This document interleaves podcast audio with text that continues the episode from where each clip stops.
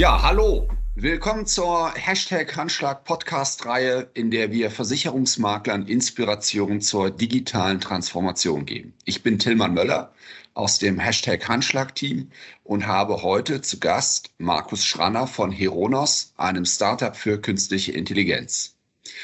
Das Startup Heronos wird vielen nicht viel sagen und ich denke mal, ein Podcast zu künstlicher Intelligenz klingt auch entweder nach harter Mathematik oder zumindest nach, klingt gut, aber was soll ich damit in meinem Makleralltag anfangen? Deswegen, lieber Markus, gleich vorweg 2 hungrig machende Thesen von dir.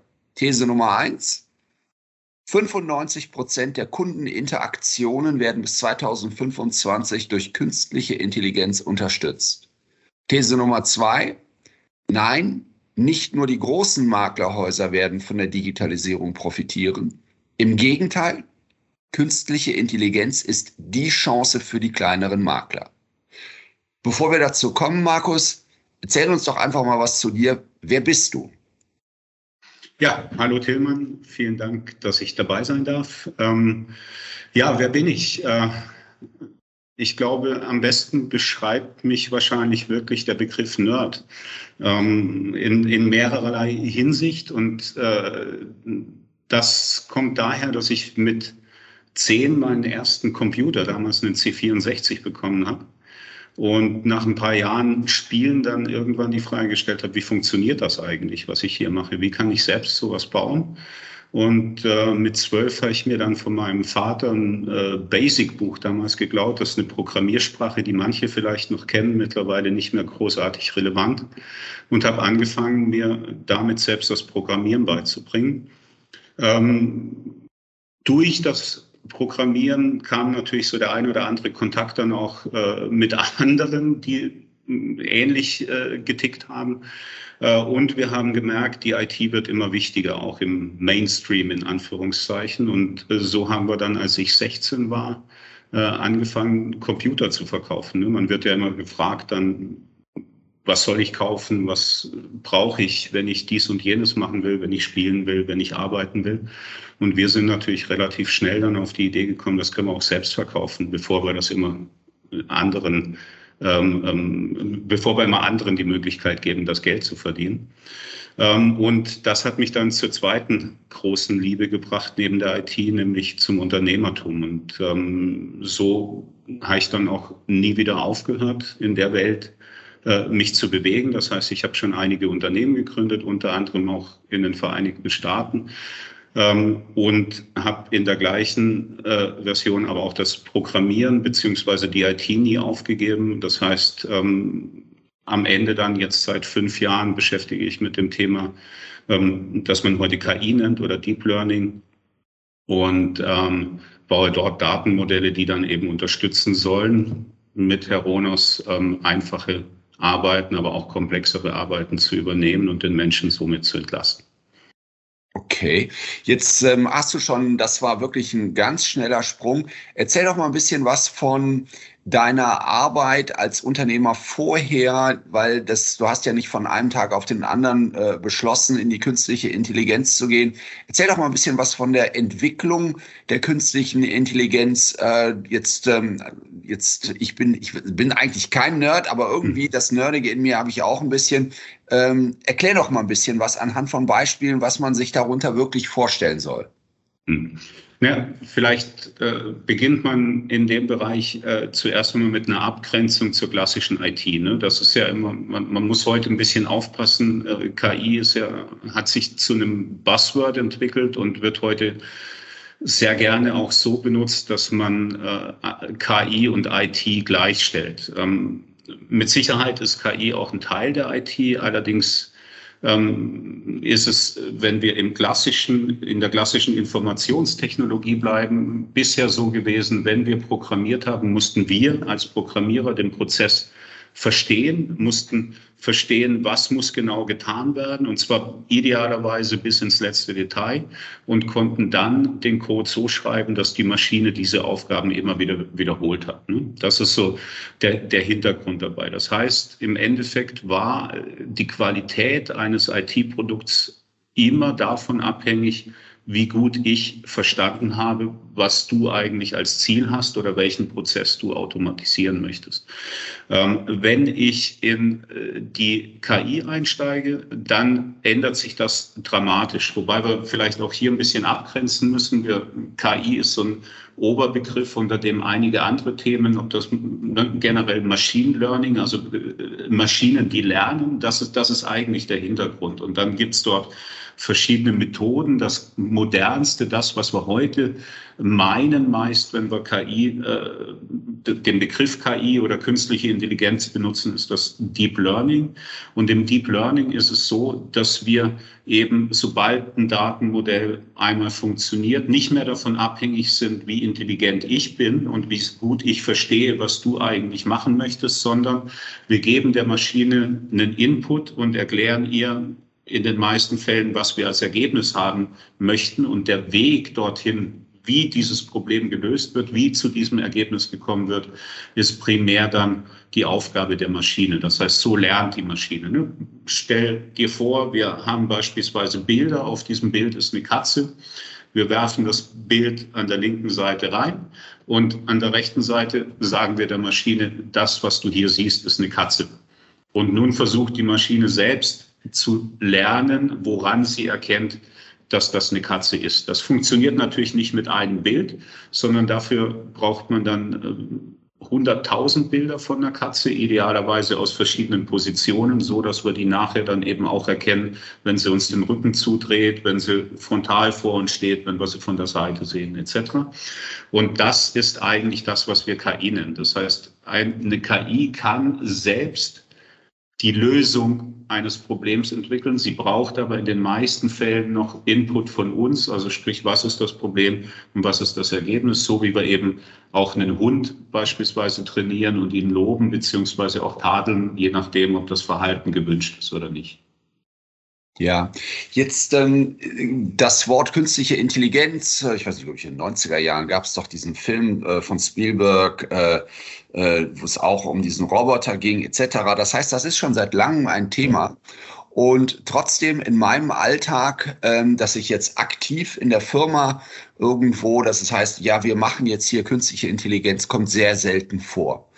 Trotzdem kann ich mir vorstellen, dass die künstliche Intelligenz eigentlich schon in meinem Alltag angekommen ist, also als Nutzer oder. Gib da doch mal einen Überblick darüber, wie verbreitet dieses Deep Learning oder anders mein Erleben von künstlicher Intelligenz denn bereits ist. Das Erleben, das aktive Erleben wird relativ selten stattfinden, ne? Dass man wirklich merkt, dass das eine künstliche Intelligenz ist, mit der wir gerade eben interagieren. Wenn wir uns aber angucken, wie unser Alltag heute aussieht, dann werden wir sehr häufig, wenn wir uns tiefer damit beschäftigen, feststellen, wir nutzen KI jeden Tag. Das geht los, wenn wir eine Google-Suche machen.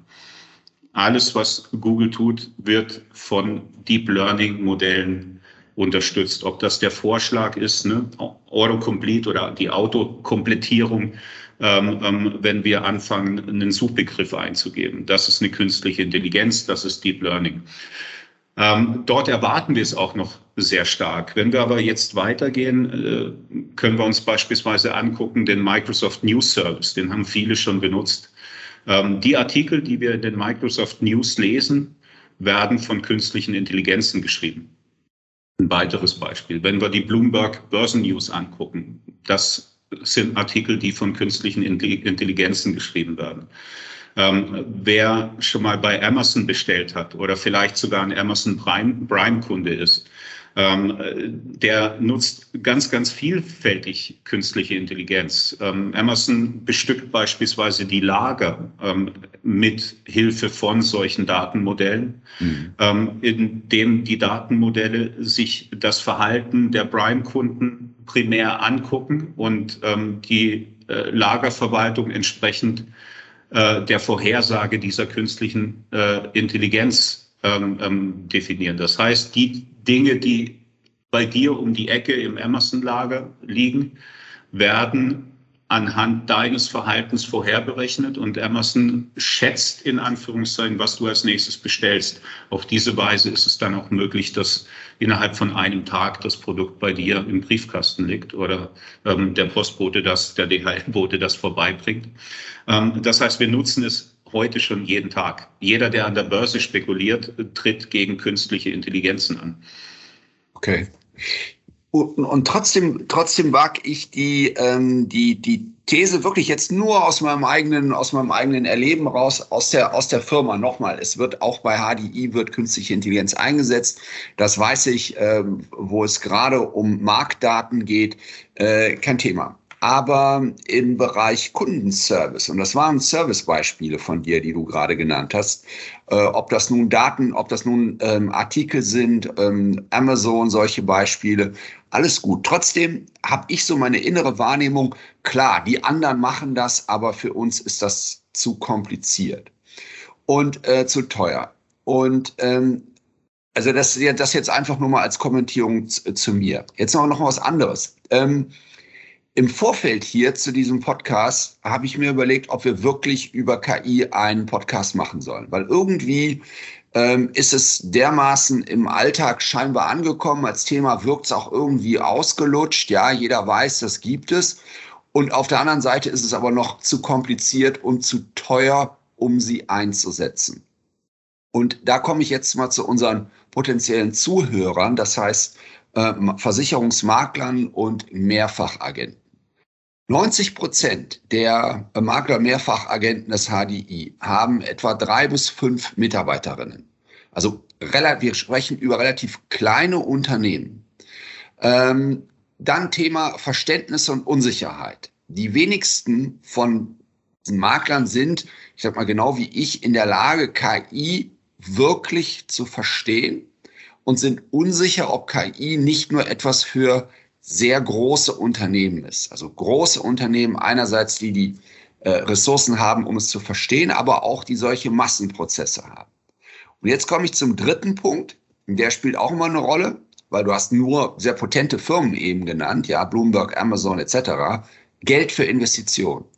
Warum viel Geld für Innovation mit KI ausgeben, wenn mein Kundenstamm als Makler mit 3 bis 5 Mitarbeitern relativ klein ist? Also wie schaffst du es jetzt, Markus, trotzdem, oder wie würdest du es schaffen, mit einem Makler zu künstlicher Intelligenz ins Gespräch zu kommen? Generell vielleicht zu der ersten Frage, die Kosten. Wir befinden uns gerade in einer Zeit, in der sich sehr vieles dramatisch verändert. Und wenn ich natürlich jetzt ein Problem habe, das noch niemand vorneweg angegangen hat. Ich will eine KI für eine Anwendung, die es nicht gibt. Dann wird das sehr, sehr schnell, sehr, sehr teuer. In dem Moment, in dem ich aber, nehmen wir wieder das Beispiel Google, eine bestimmte Lösung einmal entwickelt habe, ist das natürlich sehr, sehr günstig wieder. Nehmen wir Google, wir können die meisten Google-Services kostenlos nutzen heute. Schlicht, weil ich das, was die Maschine irgendwann mal gelernt hat, immer und immer wieder wiederholen kann. Im gleichen Moment ist nicht mehr für ein KI-Unternehmen, ich brauche natürlich Geld bis zum bestimmten Punkt, aber der eigentliche Wert findet sich in den Daten, die ich nutzen kann, wieder um die Modelle weiter zu trainieren und zu verbessern. Das ist eben genau der Moment wieder, in dem, warum Google beispielsweise Google Maps kostenlos anbietet, weil die damit Daten sammeln, die ihnen wieder helfen, diese Modelle zu verbessern. Und in dem Moment wird das wieder sehr, sehr günstig und dann kommen wir auch ein bisschen schon auf eine deiner beiden Thesen, die du anfangs eingespielt hast, zu sprechen, dass es eben eine Chance auch gerade für kleine Unternehmen ist, weil ich in der Variante, und das auch die Antwort dann auf die Frage, wie kann ein Makler diese künstliche Intelligenz nutzen, weil ich eben damit Aufgaben, die immer wieder kommen, nehmen wir einen Termin, eine Terminvereinbarung, für die ich heute definitiv eine Person brauche, die dann meinen Kalender überprüft, die den Kunden oder den Interessenten fragt, wann er denn Zeit hätte oder wann sie denn Zeit hätte natürlich. Und in dem Moment habe ich zeitlich einen hohen Aufwand in der eigentlichen Intelligenzleistung ist aber nicht viel, was da passiert, ne, wenn wir mal ganz ehrlich sind. Das ist, ich kann einen Kalender lesen und kann gucken, habe ich um 15 Uhr einen freien Slot oder habe ich den nicht. Das kann eine künstliche Intelligenz ohne Probleme abbilden. Und zwar zu Kosten, die weit unter den Kosten stattfinden, die heute eine Person kostet, die für mich Termine vereinbart. Nehmen wir das ein Beispiel, ne? Wenn es darum geht, Fragen zu beantworten zu bestimmten Produkten, zu Versicherungsprodukten, dann ist das auch so, ich habe initial einen relativ großen Aufwand. Ich muss nämlich erst mal lernen, und das ist ein Problem, das durchaus auch große Unternehmen haben. Ich muss erst mal lernen, was für Fragen werden denn überhaupt gestellt. Ne? Was möchte mein Kunde, was möchte mein Interessent, was möchten diese Menschen wissen, die an mich herantreten. Wenn ich das aber einmal verstanden habe, dann kann ich das immer wiederholt nach außen geben und kann diese Fragen auch automatisiert beantworten. Und nun kommt vielleicht die Frage, warum brauche ich dafür KI? An dieser Frage ist der KI-Anteil eigentlich nur der, ich muss die Frage verstehen. Ich muss Sprache, Semantik verstehen. Das kann klassische Programmierung nicht. In der klassischen Programmierung kann ich nur einen bestimmten Satz verstehen, den muss ich vorherdenken, den muss ich kennen, den muss ich wissen, und dann kann ich eine bestimmte Antwort geben. Mit Hilfe von einer künstlichen Intelligenz kann ich sowohl die Frage, könnten wir bitte einen Termin machen, oder macht mir mal einen Termin. Beides kann ich verstehen, weil beides im Endeffekt semantisch, also in der Sprache verstanden wird, im Sinn verstanden wird und nicht nur in diesem ganz spezifischen, in der ganz spezifischen Reihenfolge, die ich in der klassischen Programmierung gehabt hätte. Und so kann ich dann eben diesen nächsten Schritt gehen und kann sagen, als Makler, wenn wir diese Frage nochmal, auf die Frage nochmal eingehen, sollte ich natürlich vorneweg einmal wissen, was genau habe ich für ein Problem? Wo sind meine höchsten Kosten? Was hindert mich daran zu wachsen? Was hindert mich daran, einen besseren Service zu bieten? Und in vielerlei Fällen, gerade bei den kleineren Organisationseinheiten, sind das die Ressourcen. Ob das Geld ist, ob das Personal ist, ist eigentlich erstmal gar nicht so relevant, sondern die relevante Größe ist, habe ich viel Geld, muss ich Leute davon überzeugen, für mich arbeiten zu wollen und nicht für irgendeinen großen Konzern, der vielleicht ein bisschen mehr sogar bezahlen kann. Ich habe auch Leute, die vielleicht die Entwicklungspotenziale bei mir gar nicht erkennen, die sie aber in anderen größeren Einheiten erkennen. Das heißt, das stoppt mich davon zu wachsen, das stoppt mich davon, bestimmte Ziele zu erreichen, die ich vielleicht habe. Und dort kann ich die KI wieder einsetzen. Ja, habe ich verstanden. Ein Punkt fehlte mir noch. Wenn ich jetzt Makler bin, ich habe, wie gesagt, meine 3 bis 5 Mitarbeiter, sagen wir mal 20 bis 30% meines sogenannten Sachbestandes liegen in der Autoversicherung, und trotzdem habe ich einen Kundenstamm von, sagen wir mal, in Anführungsstrichen nur 2.000 bis 4.000 Kunden, was überhaupt nicht klein ist, 4.000, aber trotzdem ganz bestimmt nicht dem entspricht, was du eben sagtest. Fütter die KI mit möglichst viel, also mit ganz viel Information, damit sie daraus lernt. Wie kann dann trotzdem KI helfen? Weil der kleine Makler, der hat nicht das Verständnis seines Problems und er hat nicht die Menge an Datenpunkten, um KI bei sich wirken zu lassen. Wie würdest du das angehen? Wie wird Heronos das angehen? Wie wird der Markt das angehen? Weil eingangs stand die These ja von dir, die KI wird gerade kleineren Maklern helfen, ja, zu bestehen und den neuen Anforderungen gerecht zu werden.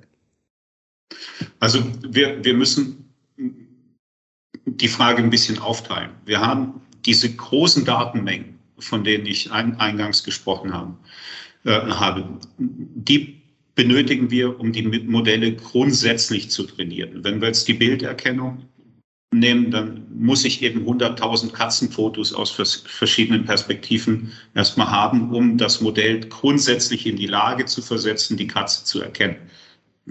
Sobald sie diese Katze aber erkennt, und diese Daten muss mir nicht der einzelne Makler geben, sondern diese Daten hole ich mir idealerweise aus anderen Quellen. Das kann ich machen, indem ich das Internet durchsuche oder was auch immer. Wenn wir jetzt aber in unsere Anwendungsfälle gehen, nun interessiert uns das ja weniger, dass wir Katzenbilder erkennen, sondern das, was uns mehr interessiert, ist, dass wir Sprache verstehen und entsprechend eine Antwort geben können. Dann ist es so, dass wir die großen Datenmengen erstmal brauchen, um so ein Sprachmodell zu trainieren. Also das heißt, ich muss ein Modell trainieren, das grundsätzlich in der Lage ist, mit der deutschen Sprache umzugehen. Ja. Sobald dieses Modell trainiert ist, brauche ich aber nicht mehr viele Daten, um der Maschine zu sagen, wenn jemand nach einem Termin fragt, dann gib diese Antwort oder dann guck in meinen Kalender und sieh nach, ob dort zu dem gewünschten Termin ein freier Slot ist, den ich dann eben nutzen kann, um mich mit der Interessentin zu unterhalten. Das heißt, in dem Moment, in dem so ein Modell trainiert ist, ne, das Aufwand A, der ist teuer, der kostet viel. Und in unserem Fall können wir sagen, dafür haben wir unsere Investoren, um diese Grundlagenarbeit eben zu finanzieren. Dann kommt es nur noch darauf an, an einzelnen Stellen zu erkennen, welche Fragen stellen denn deine Kunden, lieber Makler, wirklich. Und in dem Moment, in dem ich das verstanden habe, kann ich dann auch entsprechend die Lösung bieten. Das ist dann aber ganz, ganz günstig. Also das ist nicht mehr das Problem. Also das heißt, wir müssen immer unterscheiden, einmal zwischen dem grundsätzlichen Training und dann dem Feintuning, dass das dann auf deinen speziellen Anwendungsfall hin trainiert. Und dafür brauche ich nicht viele Daten.